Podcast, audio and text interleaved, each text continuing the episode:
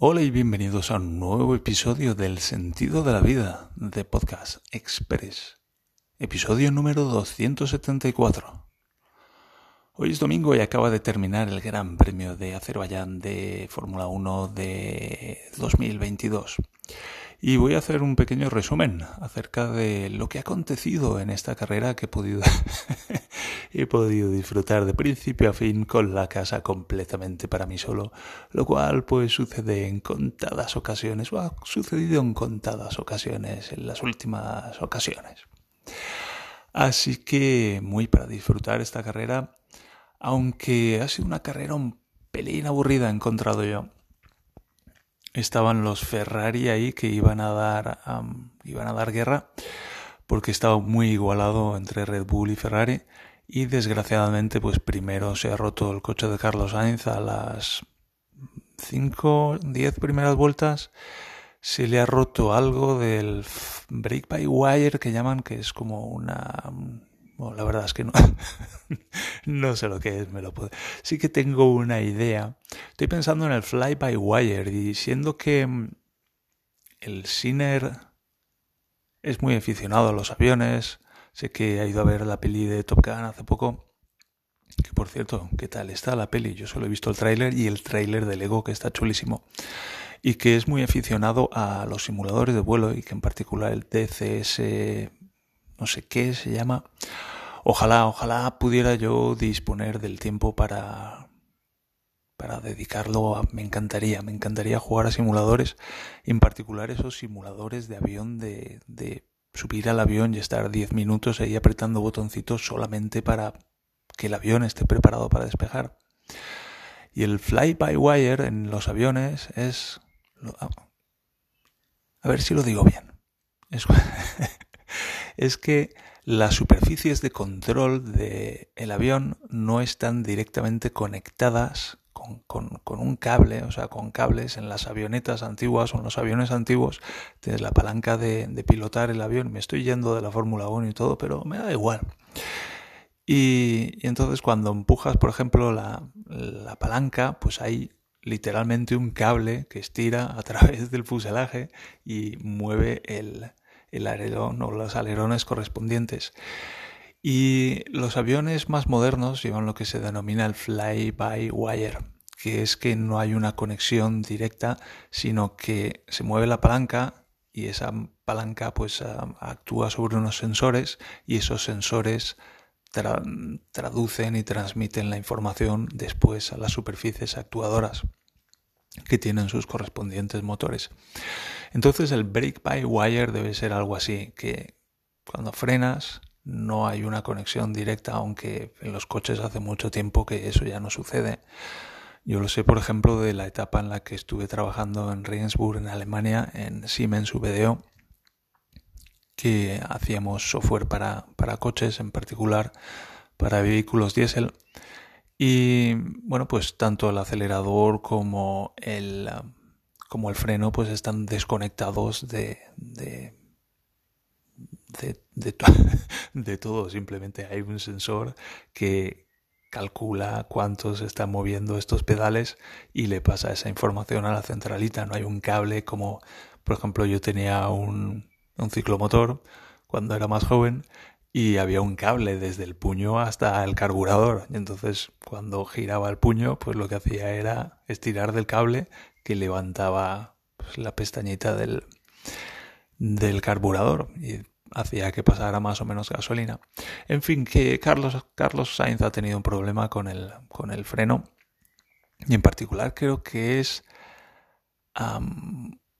un sistema que calcula la frenada que que se le va a pasar a las ruedas de atrás, porque los frenos de adelante, de las ruedas de adelante, pues frenas y se frenan las ruedas, pero con las ruedas de atrás es mucho más difícil porque también está el freno motor. Entonces es un sistema que coordina el freno mecánico, digamos, con el freno motor. Porque recuerdo que hace cinco o seis temporadas, cuando empezó la era híbrida, pues tenía muchos problemas a la hora de frenar porque era difícil coordinar el, eso, el, freno mecánico con el freno motor, pues porque entraba también el sistema de recuperación de, energía de la parte híbrida. En fin, ha tenido un problema con todo eso Carlos y ha tenido que salirse por una escapatoria y retirar el coche. Y luego, pues unas vueltas después, creo que en la vuelta 20 o por ahí de 51, creo que ha sido, pues ha tenido Leclerc con problema con el motor, que le ha reventado saliendo a la recta principal y ha tenido que retirar el coche. Así que los dos Ferrari fueran. Y después de eso, pues ya simplemente ha sido un paseo de los dos Red Bull que se han dedicado a gestionar la carrera, lo han hecho muy bien, consiguiendo un 1-2. Y la carrera había empezado muy emocionante porque primero salía Leclerc y segundo Checo y nada más darse la salida pues Checo ha salido muy bien, Leclerc un poco más flojito y ha conseguido pues meterse por el interior, se ha hecho con la primera posición y ahí estaban. Y se han ido, se han empezado a ir primero Checo, luego Leclerc y luego Verstappen y se estaban yendo de Carlitos, que Carlitos no, no aguanta no aguanta el tirón. Desgraciadamente no está al nivel de, de los otros tres y, y bueno, pues uh, seguramente si no hubiera tenido el problema con el, con el brake bike wire, brake bike wire, me encanta decir, me da mucho gustito cuando lo digo, brake bike wire, eh, pues hubiera tenido hubiera tenido dificultades para subir al podio porque los otros tres han terminado así que y bueno, quien ha, quien ha pescado en este río revuelto y se ha beneficiado de estos dos abandonos de Ferrari ha sido, em, ha sido George Russell, el segundo, entre comillas, piloto de Mercedes que ha vuelto a batir una vez más a Hamilton y ha vuelto a subirse al podium y está haciendo una temporada impresionante donde está acabando sistemáticamente por delante de Hamilton. Y, y bueno, estaba, me llama la atención que estaban en Mercedes siguen teniendo problemas con el rebote y este ha sido un circuito con una recta larguísima y entonces pues iban ahí rebotando mucho los pilotos y tiene, tiene que ser molestísimo la verdad ir a toda velocidad en uno de esos coches y estar ahí pum pum sacudido arriba y abajo. Y Hamilton ha estado todo el fin de semana quejándose de, de dolor de espalda. Y han sacado pues una imagen en la que Ah, salía Hamilton saliendo del coche y parecía como un abuelito de 80 años saliendo del coche. Y luego enfocaban a George Russell que estaba pues en el en esa salita que tienen antes de salir al podium. Y estaba el tío ahí recostado encima de una estantería bebiendo una botella de agua como si acabara de salir de la ducha casi. Así que muy llamativas esas dos imágenes tan diferentes ¿Qué más? Alonso ha sacado también petróleo de esa retirada de los dos Ferrari y ha conseguido terminar séptimo, lo cual pues es holgado dentro de los puntos y es algo pues bastante llamativo también que Alpine se meta holgadamente dentro de los puntos. Si los dos Ferrari hubieran acabado, pues hubiera terminado noveno y hubiera rascado ahí un par de puntitos, pero aprovechando esa retirada de los dos Ferrari, pues ha conseguido meterse un poco más adelante en ese séptimo puesto. Y bueno, es algo que le viene bien, avanza un poco más en la general. Y por lo demás, pues una carrera relativamente ni fu ni fa. Los, los dos McLaren por detrás de Alonso ha estado interesante si lo pillaban, si no lo pillaban, si cambiaba una posición, la otra. Y también ha estado interesante pues ver el, el desgaste de los, de los neumáticos. Muchos han empezado con, con los medios y luego ha habido un safety car y han puesto los duros y ha habido ahí una mezcla de, de medios y duros que ha estado interesante a medida que pues, se ha ido viendo que los medios mm, se caían en rendimiento con relativa presteza y los duros aguantaban más y funcionaban muy bien durante muchas vueltas. Pero por lo demás ya está un doblete de Red Bull que da un golpe encima de la mesa de cara al campeonato.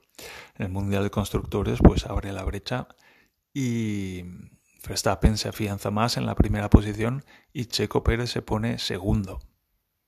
Tercero Leclerc, cuarto debe de estar Russell ya, que entre Mercedes y su y su rendimiento pues está sumando un montón de puntos y Carlos Sainz pues debe de estar quinto ya y bueno pues ha perdido una buena oportunidad de, con ayuda de Ferrari, de, ganar un buen, un buen puñado de puntos. Así que esto ha sido todo por ahora. Estoy pensando si me dejo alguna cosa. Y el fin de semana que viene viene el Gran Premio de Canadá. Que así como este circuito de Baku es un circuito de esos relativamente nuevos en el, en el calendario, el circuito de la semana que viene es uno de esos clásicos que me encantan. Es el circuito Gilles Villeneuve y donde he corrido mucho.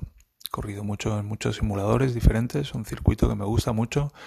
Uno de esos circuitos con curvas muy con mucha personalidad, como esa primera variante que hay nada más terminar la, la línea de meta, que es algo insólito en el resto del calendario y también pues esa curva de 180 grados que tiene preciosa al final de, de no una recta de atrás, pero sí antes de entrar en la, en la recta previa a la recta.